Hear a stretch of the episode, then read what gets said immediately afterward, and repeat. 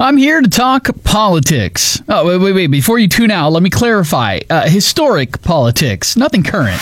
Mojo's 1-minute movie review. Well, thank you for finding the podcast. In the new drama, The Front Runner, Hugh Jackman stars as Senator Gary Hart.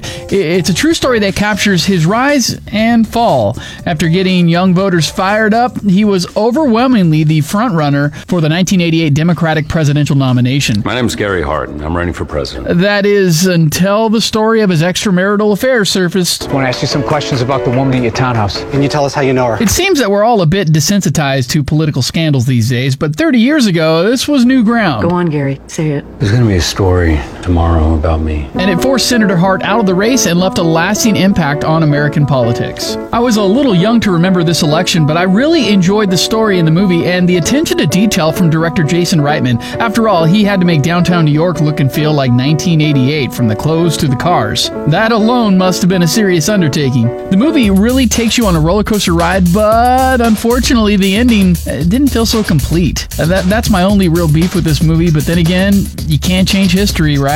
I'll give The Front Runner 3 out of 5 popcorn emojis. My name's Mojo. Be sure to check out my other 1-minute movie reviews for Bohemian Rhapsody and Boy Erased.